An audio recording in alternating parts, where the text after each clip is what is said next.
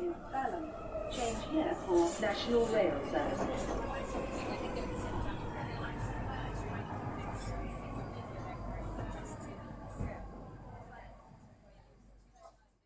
Bine te-am regăsit în stația Londra. Eu sunt Manuel Cheța de la manuelcheța.com și tu asculti podcastul Un român în Londra. Suntem la episodul numărul 207, denumit Lucruri mici, lucruri mari. În acest episod 207 vreau să vorbesc puțin tel despre lucruri mici din viața de zi cu zi care contează și, bineînțeles, despre știrile din ultima săptămână. Și așa cum se zice în tot felul de filmulețe din asta de prezentare, without further ado, continuăm. Până un alt am un mic anunț. Podcastul de față este partea Think Digital Podcast Network. E un network de podcasturi din România. Mă găsești pe Podbean, iTunes, Spotify, pe radio.uk joia pe la ora 6 seara. Mă găsești și pe christravel.com și bineînțeles mă găsești și pe YouTube. Acum la partea de recomandare de carte am început o carte nouă denumită Life 3.0 de Max Techmark și efectiv vorbește despre AI, cum ne influențează viața și cam uh, ce înseamnă AI-ul, Artificial Intelligence sau inteligența artificială. La ce stadiu suntem în momentul de față? În momentul de față însemnând în ultima decadă și, bineînțeles, în ce direcție se duce cercetarea AI și, bineînțeles, această carte vorbește mai mult de partea de beneficial AI, adică un AI benefic pentru umanitate și ce înseamnă asta și ce muncă trebuie depusă în domeniul respectiv. Carte foarte faină, am citit până acum doar 50 de pagini din 330, o să mai revin cu detalii ceva mai încolo.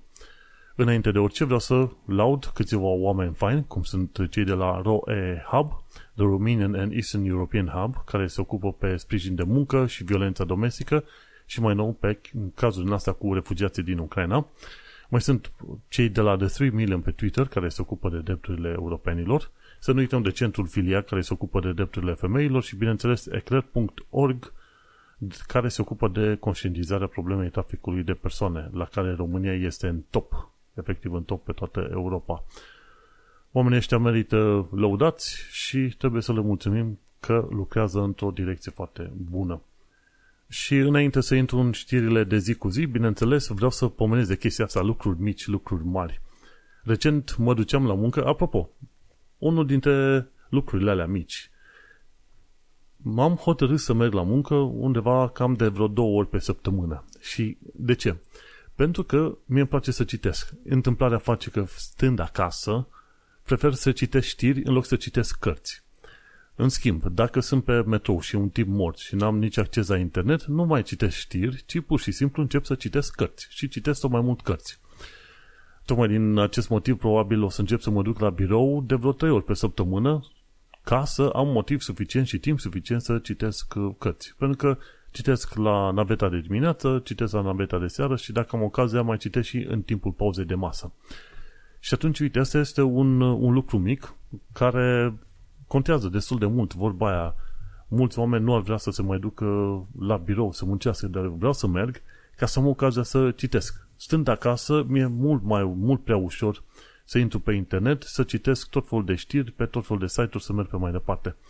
Dacă sunt la calculator, atunci la fel, mă bag pe YouTube și urmăresc toate filmele posibile, toate știrile posibile.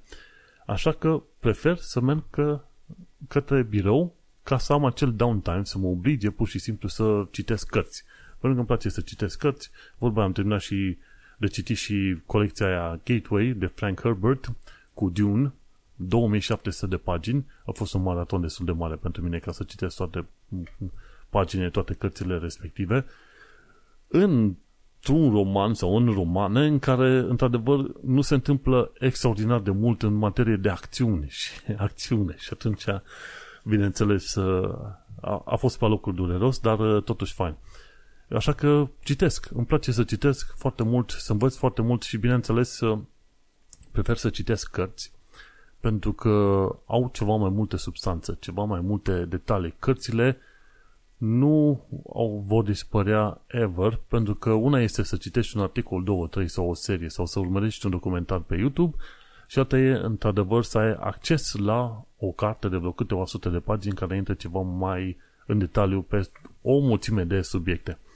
Așa că părerea mea că este că aceste cărți nu vor dispărea niciodată. Și Și asta e un lucru mic. Să aleg să merg la muncă la birou tocmai ca să am ocazia să citesc cărți. Unul dintre alte lucruri mici era tocmai faptul că în zona asta, în Kennedy Wharf unde stau, am uh, observat la un moment dat că semnele de way out de la Jubilee Station au inclus la un moment dat și Elizabeth Line. Îmi spunea, ok, ieși din Canary Wharf și ai ocazia să te duci la DLR sau dacă nu, la Elizabeth Line. Și m-am bucurat. Am făcut o poză, am trimis către partenera mea poza respectivă, zic, uite, opa, Elizabeth Line în curând o să se deschidă. Teoretic, undeva prin iunie-iulie anul ăsta, din zona Kennedy Wharf o să poți să iei uh, și Elizabeth Line. Și atunci am avea cam trei linii importante pe zona asta. Ar fi Jubilee, ar fi DLR-ul și ar fi și Elizabeth Line-ul. Și teoretic, cum vreau să călătoresc poate puțin mai des, mi-ar fi mult mai ușor să mă duc la Elizabeth Line și să iau doar, să rămân doar pe linia aia până când ajung la Heathrow la aeroport și să mă duc pe mai departe. Cine știe? M-am bucurat foarte mult, zic, uite, un lucru fain, la un moment dat se deschide linia respectivă și, într-adevăr, dacă te duci către Heathrow, o să plătești ceva mai mult, dar uh, te bucuri. Într-adevăr, lucru mic pentru mine în sensul că nu o să fie mare lucru să mă duc până la stația respectivă, dar înseamnă destul de mult pentru că e un motiv în plus pentru care am ales locul ăsta încă în Canary Wharf și anume conexiunile către toate zonele din, din Londra, efectiv. Și un alt lucru mic, un simplu semn acolo mi-a înseninat ziua, înseninare care este destul de rară prin Londra. Cum au remarcat foarte mulți oameni, între noiembrie și aprilie nu prea e uh, soare. Foarte rar când vezi o săptămână completă de soare în Londra. Dar oamenii se obișnuiesc și mie nu-mi place vremea, adică cu foarte mult uh, nori, pentru că ochii mei sunt foarte sensibili la lumina soarelui și mai ales când este senin pe afară, întotdeauna trebuie să merg cu ochii direct în, uh, cu privirea în jos, direct pe trotuar, stradă, ce vrei tu, nu apuc să mă bucur de lucrurile din jur, ca atunci când sunt norii pe afară. Dar eu sunt un caz mai special, căruia chiar îi priește vremea cu nori, ceea ce nu e valabil pentru foarte mulți oameni. Dar asta este, asta este, să zicem, um, particularitatea mea, ca să zic așa. Și îți dai seama, lucruri mici care până la urmă poate să însemne destul de mult uh, pentru tine, să te ajute chiar și în ziua de zi, mai ales că avem destul de multe motive să fim supărați pe războiul ăsta Rusia-Ucraina și ce se întâmplă pe acolo. Nu este nici de cum o bucurie pentru nimeni faptul că avem un război la granița cu România și bineînțeles am înțeles că România până la urmă au angajat, au angajat, pardon, au preluat vreo 600 de mii de refugiați până la ora asta.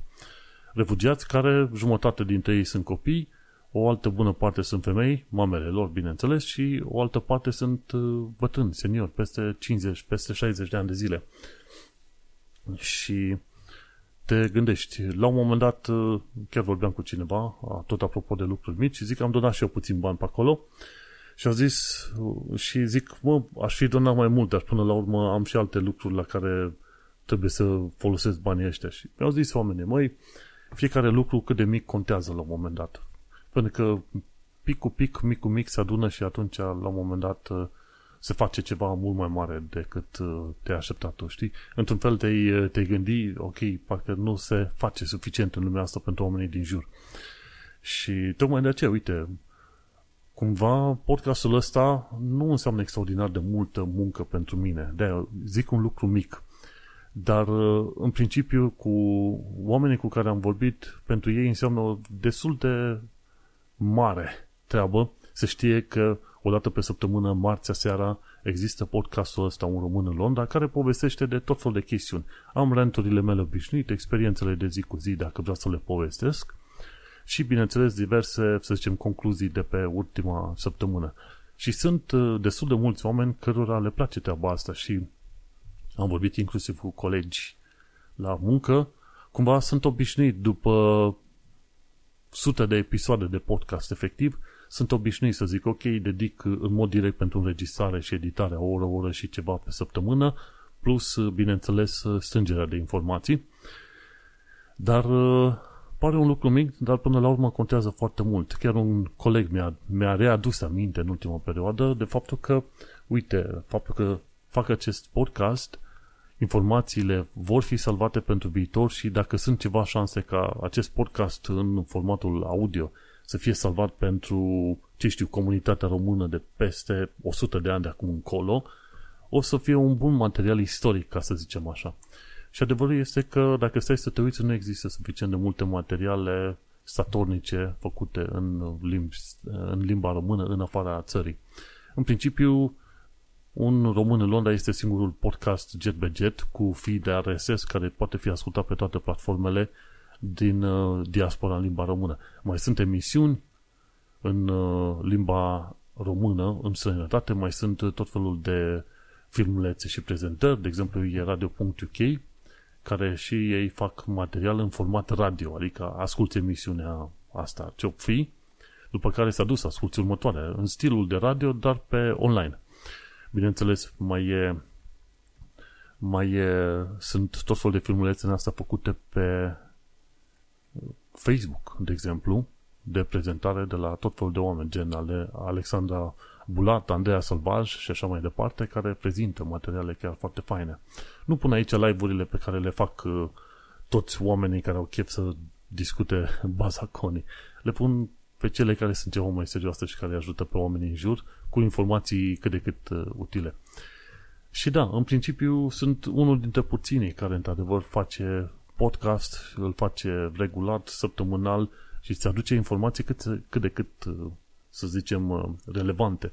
Așa că un lucru mic pe care îl fac săptămânal, poate, poate cândva, dacă nu în momentul de față, deși și în momentul de față zeci de oameni sunt ajutați de podcastul ăsta, atunci și din punct de vedere istoric cumva în viitor vor fi susținuți și ajutați oamenii să știe, băi, cum era în perioada respectivă. Și cum am mai zis, nu prea discut despre experiența mea, de viața mea, de zi cu zi, pentru că, în principiu, am o viață relativ ok, n-am de ce să mă plâng, lucrez în IT, bine remunerat, oamenii sunt respectuoși, firmele în care am lucrat întotdeauna au fost firme care nu și-au bătut joc de oameni, nu te-au călcat în picioare, nu ți-au tăiat din salare sau treburi de genul ăsta, înțelegi? Și atunci foarte multe din experiența personală n-am de povestit decât dacă mergi și mă oprim pe undeva, ceea ce chiar sper eu, mai ales că e aprilie, vine vremea mai bună și ar cam fi vremea să mergem să vizităm Green Chain. Green Chain înseamnă o zonă de călătorit, de mers pe jos, în partea de sud a Londrei în special. Te duci așa dinspre estul Londrei, te duci liniștit pe sud-est, sud și mai puțin înspre sud-vest. Mi se pare că acest Green Chain ar putea duce chiar probabil până la Richmond Park, care e enorm. Așa că probabil atunci o să am ceva mai multe lucruri de povestit, nu neapărat din viața personală, ci ce am vizitat și ce am văzut. Și cum ziceam, lucruri mici pe care le facem în mod repetat s-ar putea să ajungă să genereze lucruri mari și efecte mari și puternice. Și asta cred că este valabil în orice situație, în orice carieră, în orice, să zicem, uh, context. Mergem pe mai departe, vreau să vorbesc puțin el acum despre știrile din ultima săptămână. Avem și chestiuni practice și bineînțeles vreau să sar direct la ele pentru că sunt importante și ca oamenii să nu se plictisească și să pierd, vorbesc de informații practice la momentul de față. De exemplu, ce să faci când te contactează o firmă de recuperare? Și sunt situații în care Poate din accident. O firmă de recuperare are pe numele tău o datorie pentru, ce știu, o firmă de telefonie, nu? Probabil ai avut și tu la O2, 3 UK, Vodafone un abonament și la un moment dat ai crezut că l-ai închis cum trebuie, dar s-a, s-a mai emis o factură pe care n-ai plătit-o, știi? Și poate să vină chiar și pentru 50 de lire, firmă de colectare. Și în afară de faptul că decât să te ajute să te cerci cu ei, odată ce ai stabilit că trebuie să plătești o datorie, e bine să plătești pe loc, mai sunt și alți pași pe care trebuie să-i faci, știi? Adică dacă vezi că a venit firmă de, de colectare de datorii din asta pe capul tău și e pe numele tău, atunci este bine să iei foarte în serios treaba asta. Nu merge să zici, ok, vă iau la șutul și vă trimit la plimbare. Nu. Pentru că în, în, în momentul ăla, atunci îi se duc pe mai departe, stabilesc alte penalități și sunt situații în care la un moment dat o să te pomenești cu executorii pe capul tău și poate că nu, nu-ți convine. Așa că e bine să apleci urechea să vezi despre ce este vorba, despre ce datorii sunt de plătit și în principiu este felul următor. Ci că dacă la un moment dat primești un apel sau o scrisoare de la firmă din asta de colectare a datoriilor, în primul rând trebuie să verifici validitatea datoriei cu firma care vrea, vrea să colecteze datoria. Să zicem o firmă de telefonie. Te duci, sunt direct la ei și atunci vezi care este treaba, să zicem o 2 sau 3 UK și confirm că într-adevăr ei uh, au o datorie pe numele tău. Dacă într-adevăr ai o datorie pe numele tău, să zicem, uh, este foarte important ca tu să discuți cu creditorii, respectiv cu firma respectivă, să îți dea timp de plată pe o perioadă eșalonată, pe mai mult timp, să zicem, dacă ai câteva sute de lire, zici, băi, nu pot toți odată, dar pe bucăți. Hai să ne înțelegem. Și ce creditori? Acum, cred că este vorba de firma în sine, din uh, telefonie, o doi, ce vrei tu. În filme, ideea este că trebuie să discuți cu firma respectivă care zice că ai datorie ca să plătește șalonat. Și bineînțeles, există și suport financiar în asemenea situații.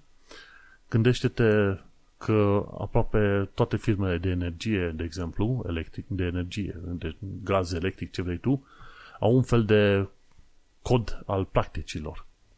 Așa că trebuie să cauți în politici acel cod al practicilor și în acel cod al practicilor firma respectivă ar trebui să spună modul în care te poate ajuta sau susține în momentul în care tu spui că ai uh, probleme financiare. Și sunt situații în care chiar firma la care ai tu datorie o să te pună în, con- în conexiune cu un ONG care ajută oamenii în care au probleme din asta financiare. Așa că atunci când primești apelul din asta, ia foarte în serios, află dacă într-adevăr e datoria pe numele tău, confirmă cu firma care cere acea datorie, vorbește să faci o plată eșalonată și vezi dacă nu cumva există chiar suport financiar pentru situația respectivă. Chiar o singură chestie neplătită, o, să zicem un abonament la un moment dat închis și neplătit cum trebuie, ori, ce știu, o neplată, te poate afecta foarte sănătos la credit score. Și credit score-ul, să știi că este foarte important. Este un fel de credit social, un fel de credit al societății în care existi în UK în momentul de față și numărul respectiv care ți se oferă în funcție de, ce știu, vreo 20-30 de factori diferiți, te poate afecta. Adică sunt situații în care nu poți să nu poți să îți plătești sau să faci un contract de închiriere într-un loc care îți place foarte mult. Sau dacă ai avut datorii și nu le-ai plătit și ești trecut în biroul de credit, sunt situații în care la anumite firme nu te poți angaja. La firma asta nouă la care m-am angajat, m-au verificat să vadă dacă nu cumva am avut uh, nedatorii neplătite. Altfel nu mă angajau. Și sunt situații din asta destul de complexe, pentru că nu mai discutăm de România, discutăm de UK, la care trebuie să fii foarte atent. Bun. De câte, de câte ori în UK nu a trebuit, și nu numai în UK, ci peste tot, efectiv, de câte ori nu a trebuit să dai ceasul cu o oră înainte sau înapoi. Uite, acum, în ultima duminică din martie, bineînțeles, s-a dat ceasul cu o oră înainte sau înapoi. Nu știu, pentru că a fost duminică și așa că nu mi-a păsat, am dormit cât am vrut. Dar uite că în UK poți să cumperi ceasuri cu sincronizare radio. Adică zice la un moment dat, hai să vedem cum, ce zice pe acolo, mai exact, zice undeva radio synchronized, ceva de genul ăsta. Da. Ceva de genul ăsta. Și atunci ce se întâmplă? Aceste ceasuri din astea de casă se pot, se conectează la rețeaua radio, efectiv, a UK-ului și se sincronizează. Poate să se mute cu o oră înainte, o oră înapoi. Nu sunt tocmai ieftine, dar adevărul este că dacă tot ai ceas din de casă, de ce ne lua unul care face sincronizare radio? Și gata, ai scăpat de toate problemele. În show notes, la secțiunea asta de informații practice, am linkul acolo care vorbește de ceasuri cu sincronizare radio. Și sincer, n-am știut că există așa ceva. Sunt unele care se sincronizează, să zicem, de la outletul de curent electric, de la mufa de curent electric. Sunt altele care se sincronizează prin internet sau prin Wi-Fi, iar astea, ceasurile astea, se sincronizează efectiv prin unde radio care unde radio sunt transmise de către centru specializat de menținere a timpului în UK și el transmite prin unde radio ora exactă și atunci ceasurile în stilul ăsta se pot uh, recalibra atunci când este nevoie. De fiecare dată când se schimbă ora aici în UK, la muncă aflu de oameni care au uitat să schimbe ceasul la, la microunde. E regulă. Și eu am pățit-o și mai toată lumea pățește, ok, ai microundele și la un moment dat ai uitat că trebuie să schimbi ceasul. și de ce e asta o problemă? Pentru că sunt destui care n-au ceas din ala de casă analog rotund mare, ci se uită la microunde câteodată să vadă care este ceasul, pentru că n-au telefonul la îndemână sau ceva de genul ăsta. Și se întâmplă destul de des treaba asta. Așa, ups, am uitat să schimb ora și am întârziat la muncă. O altă chestie foarte bun, bine de știut în UK este că trebuie să ai grijă foarte mare la regulile de închiriere. E tipa asta din Canada, care și-a povestit o experiență destul de dureroasă cu un landlord. Um, tipa asta e Adventures and Apps. Și a avut o experiență chiar foarte urâtă, de la faptul că landlordul nu s-a ocupat din timp să rezolve probleme cu wc și cu căldura, până la faptul că landlordul a țipat la partenerii ei într-o anumită discuție ce aveau pe acolo, ea a povestit și a spus, măi, grijă foarte mare la regulile de închiriere în UK ca să nu dai de comportamente de alea tâmpite și abuzive. Și în principiu regula generală este uh, cel mai bine este să ai printr-o agenție de închiriere și tot felul de probleme pe care le ai de rezolvat să le rezolvi prin agenția de închiriere. Și atunci nu discuți direct cu proprietarul decât în foarte rare ocazii ca să nu ai de face. O altă regulă care trebuie foarte bine știută este faptul că proprietarul nu are voie să vină la ușă oricând îi convine. Trebuie să te anunțe cu 24 de ore înainte. Însă, odată ce te-a anunțat, are voie să vină și tu n-ai voie să refuzi venirea proprietarului și dacă proprietarul chiar are cheie, poate să intre să verifice în casă. Bineînțeles, nu are voie să ia nimica. Dar de vreme ce te-a anunțat, tu cam trebuie să primești persoana respectivă. Și atunci asta este o, o altă chestie foarte interesantă și bine de știu legată de, să zicem, închirie, închirierile în, în UK. Și de cele mai multe ori este bine, bineînțeles, să ai contact scris ca să te protejezi. O altă chestie legată de informații practice este faptul că rezidenții europeni pot vota în alegerile locale. Nu trebuie să fii cetățean britanic. Nu. Dacă ai pre-settled status sau ai settled status în UK, tu poți vota în alegerile locale, cum e aici în zona Canary Wharf, e, sunt alegerile locale pentru Tower Hamlets. Când? Este pe 5 mai. Acest podcast este, episod de podcast este înregistrat marți, în data de 5 aprilie 2022.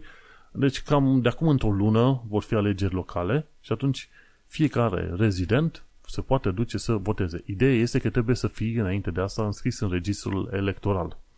Altfel nu o să te poți duce să votezi.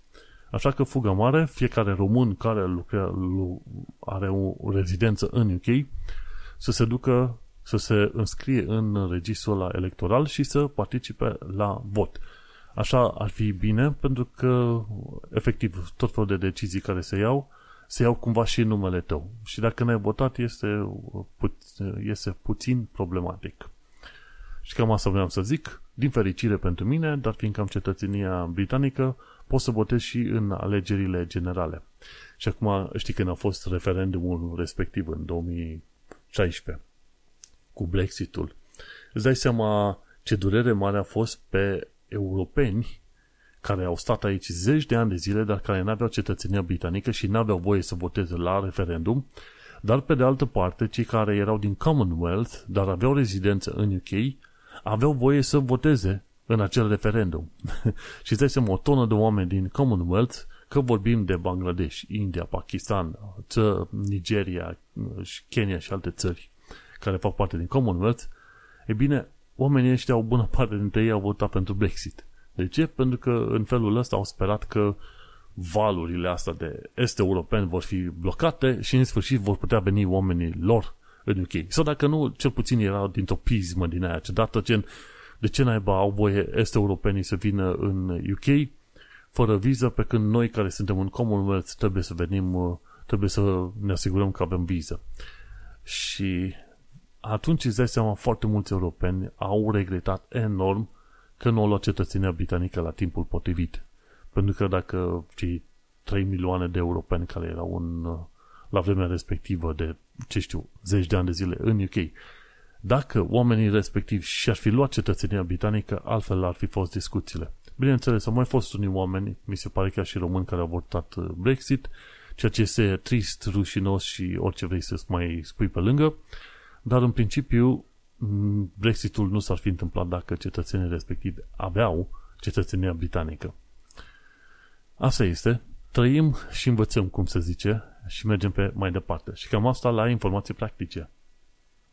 Acum, sfatul meu general este că dacă sunt români care au pre-settled sau settled status și au de gând să stea mai mult, ar face bine să facă toți pașii să-și ia cetățenia britanică, pentru că nu este greu. Testul de limbă poate să fie trecut de majoritatea românilor, chiar și aproape printre cei mai afoni. Bineînțeles, trebuie să știi să răspunzi mai mult decât yes, no și alte chestii. Trebuie să au o minimă conversație pe acolo. Dar uh, sunt sigur că majoritatea românilor ar putea trece testul ăla de limbă, chiar dacă sunt oameni care nu sunt fani limba engleză sau ceva. Ar trebui să se pună și se cam impune să treacă acel test de limbă. Și mai apoi este testul ăla de cunoașterea culturii și tradițiilor și istoriei uh, Angliei, uh, Angliei, pardon, a UK-ului și ăla poate fi trecut cu suficient de multă stăruință. Și aș putea zice că probabil 99% dintre românii din UK nu contează că unul spală vase, că altul la construcții sau ce fac oamenii, indiferent de ce faci, testul ăla poate fi trecut cu ceva stăruință, ceva muncă. Gândește-te că multe chestiuni pe care le-am eu bune în viața asta nu le am pentru că sunt groaznic de inteligent. Nu, ci pentru că am insistat și am, uh, am depus efortul necesar ca să ajung în, uh, într-un anumit punct și să zic că sunt confortabil cu jobul și cu situația mea. De aia zic, toți românii care sunt în UK ar face bine, bineînțeles, pe lângă faptul că ar trebui să se integreze, să învețe limba, valorile, tradițiile, să le aprecieze și să le respecte, una la mână, pe lângă astea, bineînțeles, să-și ia și cetățenia britanică, pentru că în felul ăsta o să poată participa ceva mai activ la viața din UK. Și, de ce nu, poate mai apare un alt fel de vot din ala foarte important în care imigranții sunt cumva vizați. Nu e foarte bine să te poți duce să votezi tu ca român, să zici, băi, uite, am cetățenia britanică, e o problemă importantă, chiar vreau să particip la votul ăsta. De ce nu? Posibil. Și cu ocazia asta am ajuns la finalul primei părți a podcastului acestea, prima, prima parte care va fi da, difuzată pe radio.uk, joi pe la ora 6 seara. Cei care vor să asculte podcastul în uh, toată lungimea lui, să nu intre să intre pe manuelcheța.com și să caute episodul 207 sau, bineînțeles, să se înscrie pe orice fel de aplicație din asta de podcasting la podcastul Un Român în Londra. Eu sunt Manuel Cheța de la manuelcheța.com. Noi ne mai auzim pe săptămâna viitoare. Back from coffee. Îți dai seama, nu se poate mișca nimic pe planeta asta fără cafea. Și despre coder, programator ca mine, se spune că transformă cafeaua în uh, cod. Cod care, bineînțeles, este foarte important în a crea o mulțime de programe. Dar adevărul ăsta este. Transformăm cafeaua în cod. Aveam o discuție cu colegii de ună zi. Acolo unde lucrăm noi este un fel de coworking space. Sunt mai multe firme care au uh, luat câteva locuri, să zicem.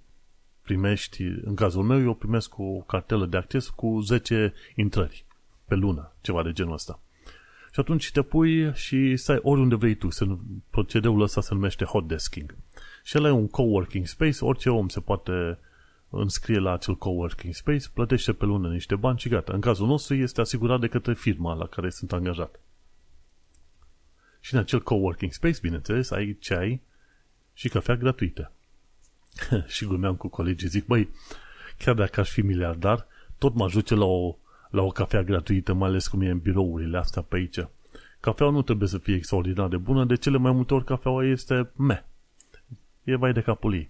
Dar nu contează. Atâta timp cât știu că este ceva pe acolo, o cafea, e, e un punct foarte fain de atracție, care mă duc și iau cafea și nu, nu există să mă duc la muncă să nu iau o cafea.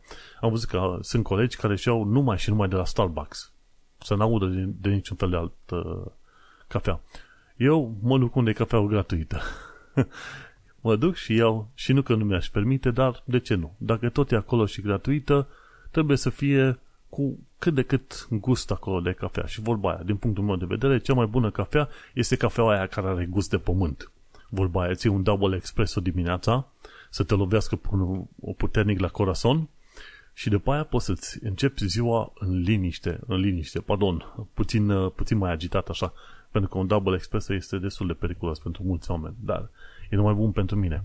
Și aia ziceam, și miliardar dacă aș fi, dacă aș lucra într-un loc, mă ajut ce fericit să-mi iau și o cafea gratuită. Da, e o gândire în asta ciudată, dar asta este. Toată lumea se bucură când e ceva gratuit. Așa. Și ce mai este gratuit? Ei bine, podcastul ăsta. Și cu diversele idei pe care le-am uh, de povestit pe aici. La secțiunea de învățare a limbii engleze și culturii britanice, de exemplu, în zona Liverpool se vorbește într-un accent numit Scouts. Și este foarte interesant că Lo, nu Londra, pardon, UK-ul nu numai că are accente diferite și poate chiar limbi diferite în funcție de zona în care ești, dar are și accente diferite în funcție de subzona în care ești. De exemplu, în, uh, în Wales ai limba aia, Gaelic, în Irlanda de Nord ai Nord Irish, Gaelic, ceva de genul Celtic, pardon. În zona Scoției ai uh, Scots language și în zona UK-ului, Angliei, pardon, ai limba engleză clasică, să zicem așa. Pe lângă asta ai, uh, să zicem, dialecte regionale, gen, uite, uh, să zicem, nordul Angliei versus sudul Angliei. Ok? Și după aia, pe lângă astea, ai accente. Că e o diferență între dialog, uh, uh, cum să zic, uh, accent și celălalt dialect. Și în cazul uh, accentelor, ai un accent vorbit la Liverpool, numit Scouts, au un alt accent la Birmingham, au un alt accent la Nottingham și au un alt accent în Londra. Și chiar și în Londra, de exemplu, în funcție de borough în care locuiți, sunt accente diferite. În zona de sud-vest e mai accentul la RP, Receipt Pronunciation, pe care îl mai auzi la BBC. Dar te duci în zona Croydon, de exemplu, sunt, uh, sunt mai multe tipuri, mai ales în funcție de, și de nația și de etnia oamenilor. Cel puțin în comunitățile minoritare de negri și pakistanezi, în principiu, au un, uh, au un uh, accent din ăsta foarte interesant cu ceva influențe caribene. Și cuvintele spuse de ei nu înseamnă nici de fel ceea ce spun cuvintele, înțelegi? Și chiar în Londra, cred că ai cel puțin uh, probabil șapte, opt dif- diferite accente în funcție de zona Londrei în care ești. Foarte interesant. Într-adevăr, diversitatea de limbă în UK este foarte mare. Mergem pe mai departe. Ce mai aflat de curând este că ducele de Wellington nu numai că era un om capabil, militar și politic, dar respecta părerea femeilor din jurul lui, ci că, într-o prezentare mai nouă și în diverse jurnale care au fost publicate, se pare că el avea ca drept confidenți femei, câteva uh, femei care, cu care nu era în relații astea amoroase, dar erau prieteni de familie, cum ar veni și se consfătuia cu femeile respective. Și discutăm aici de perioade gen 1850, ceva de genul ăsta. Uh, când era mai precis? Uite, da. În 1815, uh, pardon, 1850, deci la 1800 și ceva, și mă gândesc că omul ăsta era chiar o raritate printre cei din societatea respectivă care, într-adevăr, se bucura de prezența femeilor uh, inteligente și capabile și asculta de sfatul lor. Deci ducele de Wellington are o biluță albă în plus. Nu că ar trebui să aibă de la mine biluțe albe, pentru că omul are, are monumente peste monumente și în istorie aprecia poate chiar mai bine decât Churchill ca idee. Dar era un alt punct pe care vreau să mai subliniez eu. Mergem pe mai departe la viața în Londra și în străinătate. Și aici ce descoperim? descoperim canalul pe care l-am mai pomenit din când în când, Thames TV. și publică ăștia filme din asta mai vechi, de prin anii 70. De curând au publicat o chestie cu uh, Isle of Man. Isle of Man în anii 70. Cum era în anii 70? Și am, cum am mai spus, urmăresc uh, Times TV ca să văd cum erau reprezentați britanicii, poate chiar minoritățile, și tot fel de situații și locuri în anii 70 e interesant să vezi așa, să au oarece perspectivă istorică, vorba aia. Eu m-am mutat în UK în 2015, deci undeva la 65 de ani de zile de când uh, făceau ăștia filmulețele astea. În 65, doamne, ce matematică am 45 de ani de zile. Cam așa. Ce mai aflat de curând este că la Winsfork, Winsford uh, Rock Salt Mine, este o arhivă imensă de vreo 3,5 milioane de obiecte și aia, oamenii de acolo încă mai acceptă o, obiecte. Deci să zicem că ai o firmă și ai tot felul de documente și nu știi pe unde să le duci, atunci te duci la Winsford Rock Salt Mine și acolo reușești să-ți depozitezi obiectele respective, dar fiindcă aia este o mină de sare, sarea absorbe foarte mult din umezeala din jur și atunci este un loc propice pentru menținerea obiectelor care ar fi sensibile din asta la, la umiditate. Foarte interesant, bun de știut și m-a interesat treaba asta de ce? Pentru că la un moment dat în uh, Londra căutasem bănci unde să-mi pot uh, plăti un mic depozit pentru acte. Gen, am niște diplome, am niște acte pe acolo și în loc să mă duc de colo-colo cu ele în uh, toate chiriile în care umblu, aș fi preferat un loc unde să-mi depozitez aceste documente și mi se pare că până prin 2015 băncile ofereau serviciile astea, după aia au început să nu le mai ofere. Pe vari motive, printre care inclusiv legate de spălare de bani și ce vrei tu. Încă sunt în căutare de un, să zicem, document storage, mi-ar conveni să găsesc pe undeva, în care să știu că am documentele mele importante și sunt în siguranță puse acolo. Vedem. Bun. Îi urmăresc pe românii ăștia din America, români, românii în America. La un moment dat erau români la New York, dar cum s-au călătorit prin alte părți, au zis, bă, dacă tot ne ducem din New York în California, din California în New York și din New York în Delaware, ce ar fi să ne numim românii în America? Și cu asta basta am terminat. Deci oriunde se mai mută ei, nu mai trebuie să schimbe numele de canal. și o tactică bună. Și atunci ce discutau ei la un moment dat uh, acolo e că atunci când vrei să-ți cumperi o casă, în mod obligatoriu trebuie să-ți angajezi agent imobiliar, pentru că agentul imobiliar e foarte bine antrenat să observe o mulțime de chichițe și probleme cu o locuință. Așa că, dacă cumva te muți în America și îți permiți să-ți cumperi o casă, nu uita să-ți iei un agent imobiliar. Bun. Care este lista supermarketurilor din UK? Evan Edinger, care și el, mi se pare că anul trecut uh, a primit cetățenia britanică, american de fel, da? A făcut o listă cu supermarketurile din uh, cu supermarketurile din UK. Și cumva, cumva sunt în asentimentul lui, dar cumva, doar cumva. Pentru că, de exemplu, eu aș pune Asda ceva mai sus, cam pe același nivel cu Aldi și Lidl. Bineînțeles, el a pus așa, pe primul loc Morrison's, pe al doilea loc Mark Spencer, pe al treilea loc Aldi și Lidl, al patrulea loc vine Sainsbury's și Coop, pe al cincilea loc vin Poundland și cele în stilul ăla și pe aproape pe în ultimul e Asda și Iceland. Dar, sincer, lista mea ar fi puțin mai diferită. De exemplu, aș pune într-adevăr probabil pe primul loc Aldi, după aia uh, pe același loc aș pune Lidl și după aia imediat cu ele aș pune și Asda. Și mai apoi m-aș gândi într-adevăr să mă mut la Morrisons, care ar fi și ăla pe, pe locul imediat după asta, și bineînțeles Mark Spencer și după aia probabil Waitrose și pe, aia, pe ultimul loc Poundland și alte chestii de genul ăsta. Uh, Iceland, într-adevăr, e pe același loc cu asta. Dar, în principiu, dacă stai să te uiți, sunt cam trei categorii mari. Sunt categoriile alea cele mai super mega ieftine, gen Lidl și Aldi.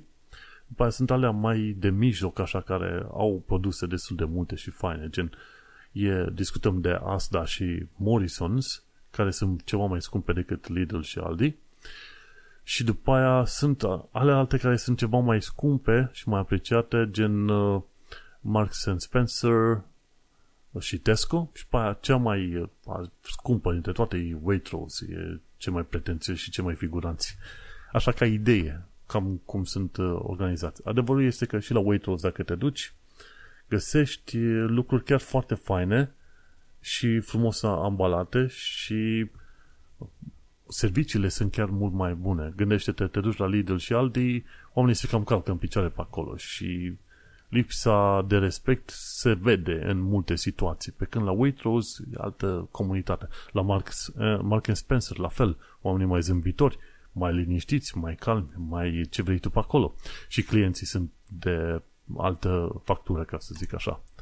Deci cam asta este lista mea. Primul loc al de Lidl, după aia urmează Asda și Iceland, după aia urmează Marks Spencer, Mark Spencer și pe aia Waitrose, ce mai de sus. Cam așa în, în materie de prețuri, să zicem cum urci. Mergem pe mai departe, viața în Londra și în sănătate, ci că în curând pe Facebook va fi un live cu Andreea Salvaj, cu Alexandra Bulat și Nicu Ion. Alexandra Bulat este consilier local în zona Cambridge și Nicu Ion mi se pare că este consilier în Newcastle upon Time, da? Oameni, deci români, care au fost aleși ca consilieri locali. Și joi, pe 7 aprilie, respectiv în două zile de acum încolo, la ora 7 seara, ora UK-ului, Andreea Salvaj, pe pagina Ambasadei României la Regatul Unit, Andreea Salvaj va face acest live cu Alexandra și cu Nicu Ion. Așa că toți ăștia trei sunt oameni super mega mișto. Când ai timp, du-te, ascultă, pentru că ei uh, vorbesc despre chestiuni relevante de, pentru viața în UK și, bineînțeles, întotdeauna o să găsești materiale informative de la Andreea Salvaj. Mm, câteodată, Andreea Salvaj uh, e chiar mai bine informată decât ambasada României pe anumite chestiuni. Tocmai de aceea și ambasada României are tot felul de live-uri cu ea și cu diversi invitați de ei. Foarte, foarte, oameni foarte faini. Și, într-adevăr, dacă stau să mă uit, mi se pare că din uh, ceea ce am auzit și am înțeles eu, ambasada României la UK este probabil cea mai uh, activă și cea mai bine organizată ambasadă din toată lumea. Și adevărul e că, nu, se vede cât este de activă, că uite, pun și eu un link către live-ul lui Andreea Salvaj din 7 uh, aprilie. Bun. Legat de viața în sănătate, uite, e un german mutat, e un român, pardon, mutat în Germania de mulți ani de zile și face un canal pe un canal de YouTube tot fel de prezentări din astea și cursuri legate de electronică în limba română. Pentru români, ok? Nu cere niciun fel de bani. Și la un moment dat a avut un episod de vreo 30 și ceva de minute, mi se pare, ba nu, mai mult, uh, 5-8 de minute, unde a vorbit pe șleau despre viața în Germania. Și concluzia generală este că este bine ca în țara în care te duci, în primul rând, să ai respect față de țara respectivă. Nu contează că te dus, tu vrei să, să surgi câți bani vrei tu din țara aia. Nu contează.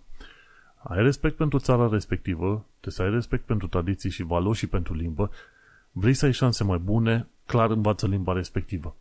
Și atunci, odată ce ai învățat limba, ți se deschid și ușile și, înțelegi, și te și înțelegi puțin mai bine cu oamenii respectivi. Nu contează că vorbești greșit, stâlcit, mă, atâta timp cât înveți limba străină, te ajută enorm de mult.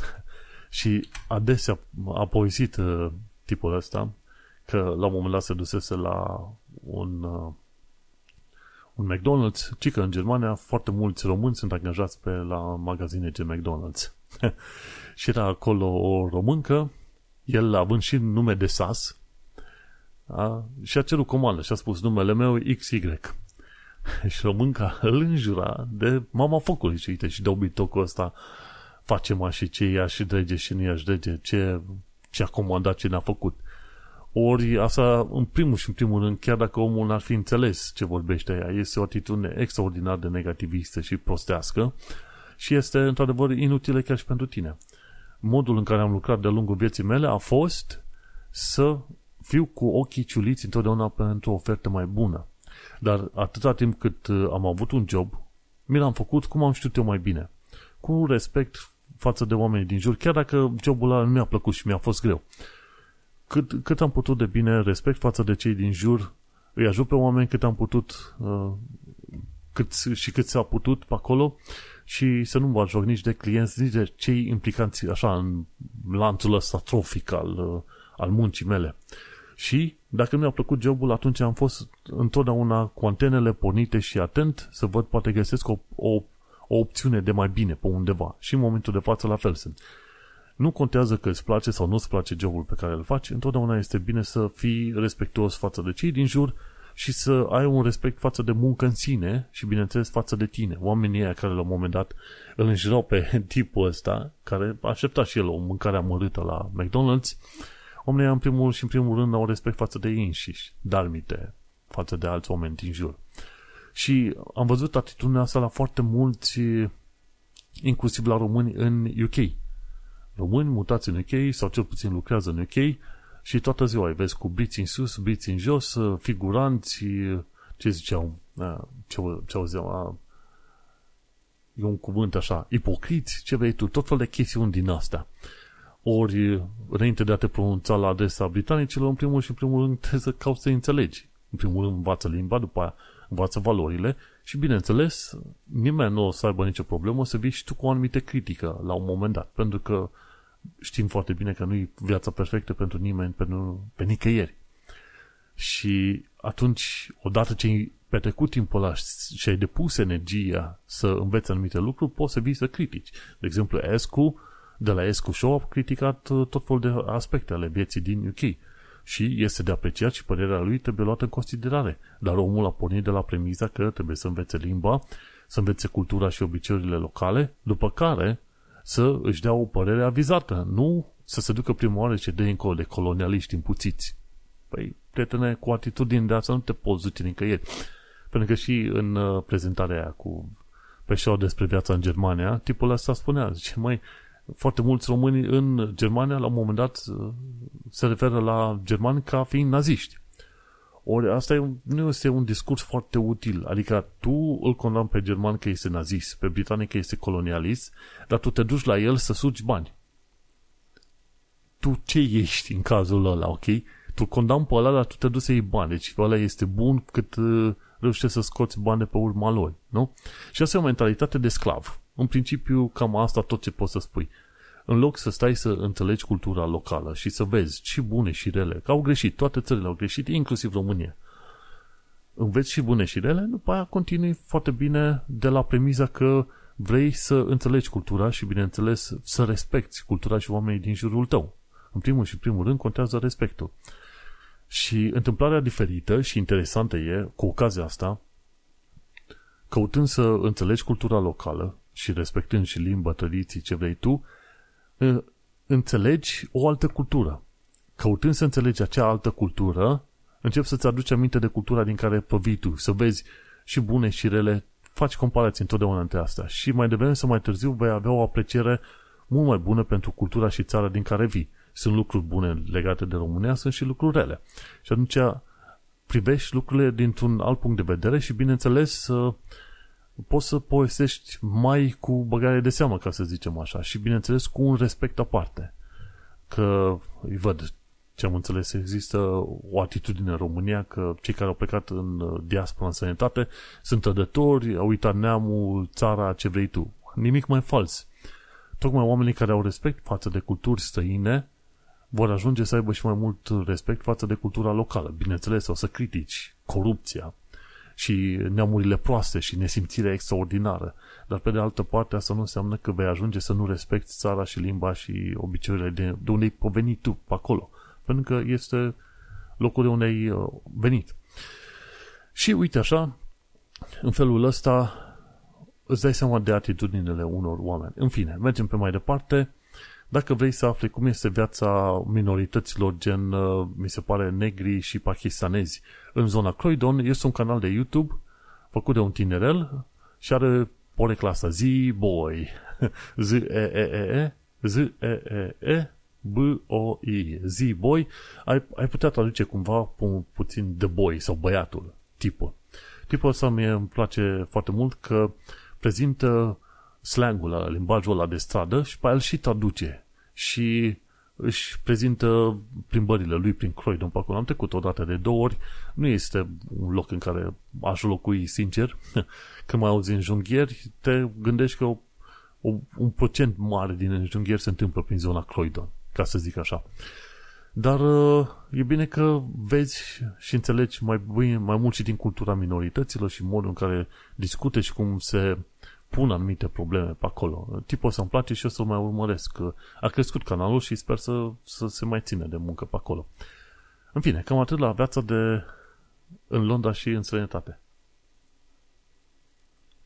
Am avut rantul ăla foarte lung legat de respectul față de țara în care te muți și uite că nu, nu am mai rămas cu suficient de mult timp ca să discut de actualitatea britanică și londoneză, dar uh, uh, cred că pot să vorbesc așa mai ales pe partea asta cu războiul Rusia-Ucraina și diverse lucruri care s-au întâmplat în UK în legătură cu treaba asta. De exemplu, Liz Truss, ministrul de externe al UK-ului, băi, șucărită rău pe Rusia și a atacat uh, foarte dur Rusia pentru ucidere masă ale civililor din uh, Bucea, din nord-vestul Chievului. A mers direct și a spus, băi, astea sunt crime împotriva umanității. Pac, direct. UK-ul are o, o părere și o poziție destul de fermă, deși vorba aia, toată lumea a condamnat pentru cât de mulți bani uh, au și cât de prietenoși au fost cu oligarhii ruși de-a lungul timpului, nu? Ce am aflat de curând e că, și cred că am și povestit de treaba asta, jurnaliștii britanici de la Sky News povestesc cum au fost împușcați intenționat de soldații ruși. Unul dintre ei chiar a fost nimerit de un glonte, alții au fost nimeriți în uh, vesele alea de protecție enorme, grele pe care le purtau, au reușit să scape cu, cu viață, dar uh, soldații ruși au ordin clar să o împuște presa. Clar. În UK, ci că UK-ul sancționează tot ce este atins de ruși cu cățel și cu purcel. Și asta era vorba de, de faptul că și chiar și oamenii care se angajează să lucreze pe vasele de croazieră și ei vor fi trecuți în lista de sancțiuni. Îți dai seama că n-ai vrea să fii în lista aia de sancțiuni, că ăla ești. Nu poți să-ți faci nici măcar un cont bancar, că degeaba ți-l faci că ți blochează banii în acel cont uh, bancar și o bună parte, o parte din iahturile astea ale oligarhilor vor fi blocate în porturi, pe oriunde vor fi duse. Țările nu vor uh, comercializa acele uh, iahturi, ci pur și simplu le vor bloca în locuri. Deocamdată cam asta e măsura. Uh, mergând pe mai departe, s-a descoperit, bineînțeles, ca de fiecare dată, că propaganda rusă minte și cam uh, nu poți să crezi absolut nimic ce vine din zona rusă, efectiv absolut nimic ci că oamenii uciși în Buha, a fost, fuseseră în Bucea, pardon, au fost uh, omorâți de săptămâni bune și lăsați așa, așa pe stradă. E o firmă care are un satelit, are mai o constelație de sateliți și ei fotografiază foarte mult zona Ucrainei în perioada asta. Firma asta se numește Maxar, Maxar Technologies și ei au arătat în tot felul de filmări cum uh, cadavrele efectiv ale civililor uh, din zona Bucea erau lăsați pe marginea străzii timp de săptămâni întregi, efectiv. Efectiv. Așa că ce auzi ca sursă direct din uh, Rusia, dacă cumva n-a fost coroborat de o sursă din vest, nu crezi absolut nimic. Ce mai aflat pe curând este că refugiații ucrainieni că au fost primiți bine în Brașov și a fost uh, făcut un uh, reportaj chiar de cei de la Associated Press și că refugiații ucrainieni uh, găsesc uh, bunătate în Transilvania. Și un lucru foarte bun. Foarte bine, chiar în uh, Brașov. Și acum știri pe foarte scurt, că nu mai avem timp. UK va construi șapte centrale atomice, foarte mișto treaba asta.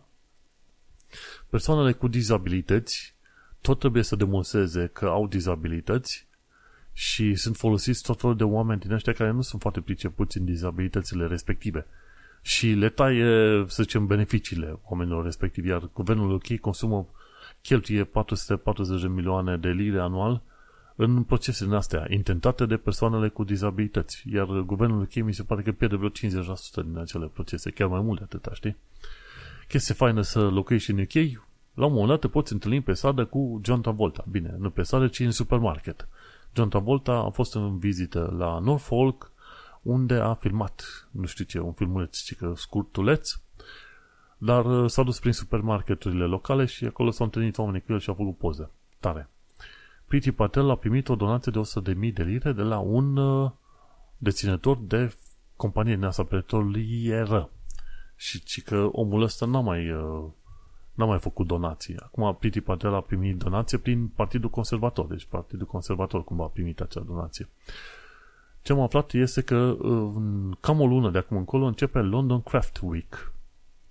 O mulțime de evenimente legate de lucruri de astea pe care le construiești tu, ori de breweries, tot felul de lucruri în care se construiește ceva, se face ceva. Ce m-am aflat de curând e că au fost 40 de ani de zile de la războiul din Falklands. Falklands sunt insule foarte aproape de Argentina și de Polul Sud, deținute sau cumva preluate de către Imperiul Britanic în vremurile de vechi și de, de mult. În momentul de față, mi se pare că populația Falklandsului vrea să fie parte în continuare a, să zicem, teritoriilor uh, britanice. Nu vor să se unească cu Argentina. Argentina în continuare visează la Falklands. Dar acum îți dai seama, după generații și generații, o să vezi că nimeni din zona Falklands nu mai vrea să se unească cu Argentina. Ei vor să fie în continuare cu britanicii. Dar acum 40 de ani de zile, ce s-a întâmplat, uh, guvernul, uh, dictatura militară de atunci au zis că o să pună mâna pe Falklands. Și au cam luat bătaie de la britanici în momentul respectiv.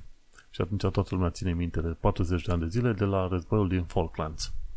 Britanicii au recâștigat uh, insulele după, mi se pare, câteva săptămâni de lupte.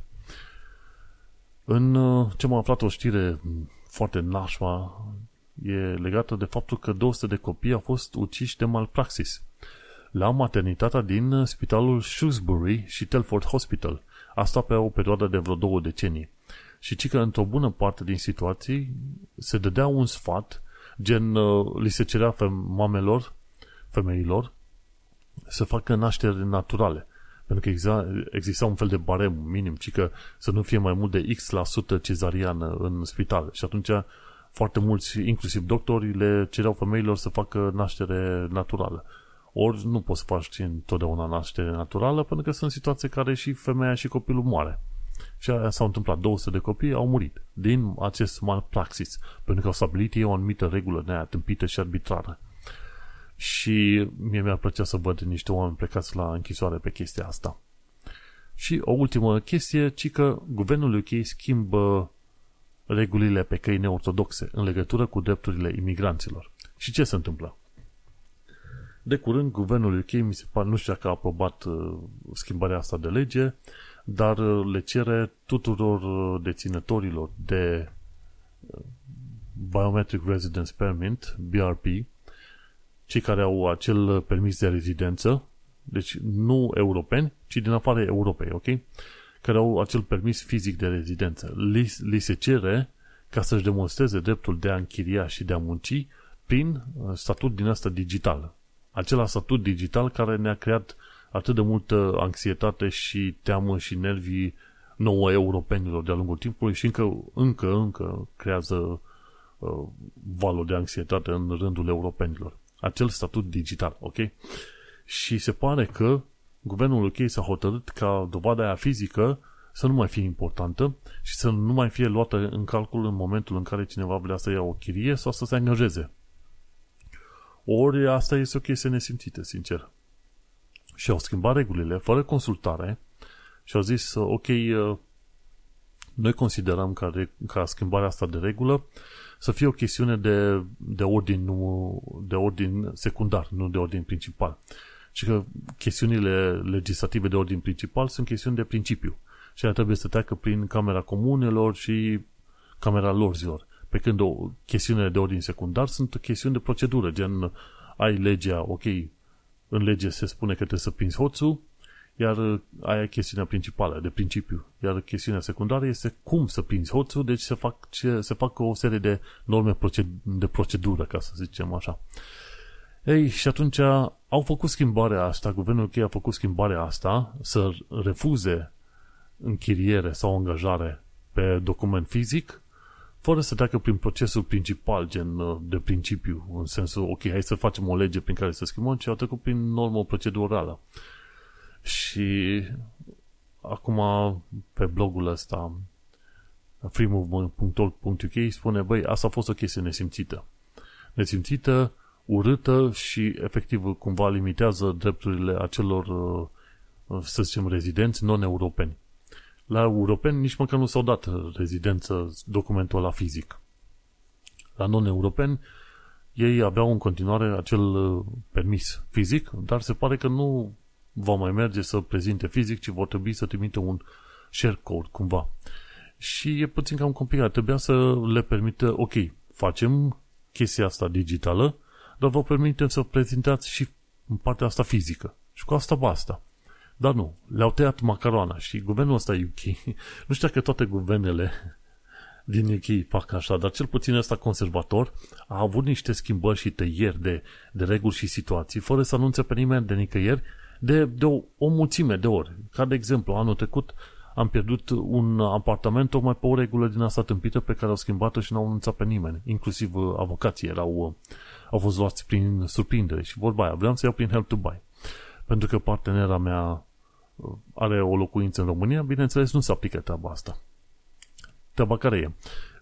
Anul trecut, prin ianuarie, regula era în felul următor. Dacă ești căsătorit cu cineva care are o locuință în o altă locuință, chiar dacă e în altă țară, nu poți să iei help to buy. Deși help to buy-ul, odată ce îl iei, una la mână că este foarte scump de-a lungul timpului să-l plătești, a doua la mână depinde strict de salariul tău personal. Nu contează ce salariu are partenerul, partenerul partenera ta, ok?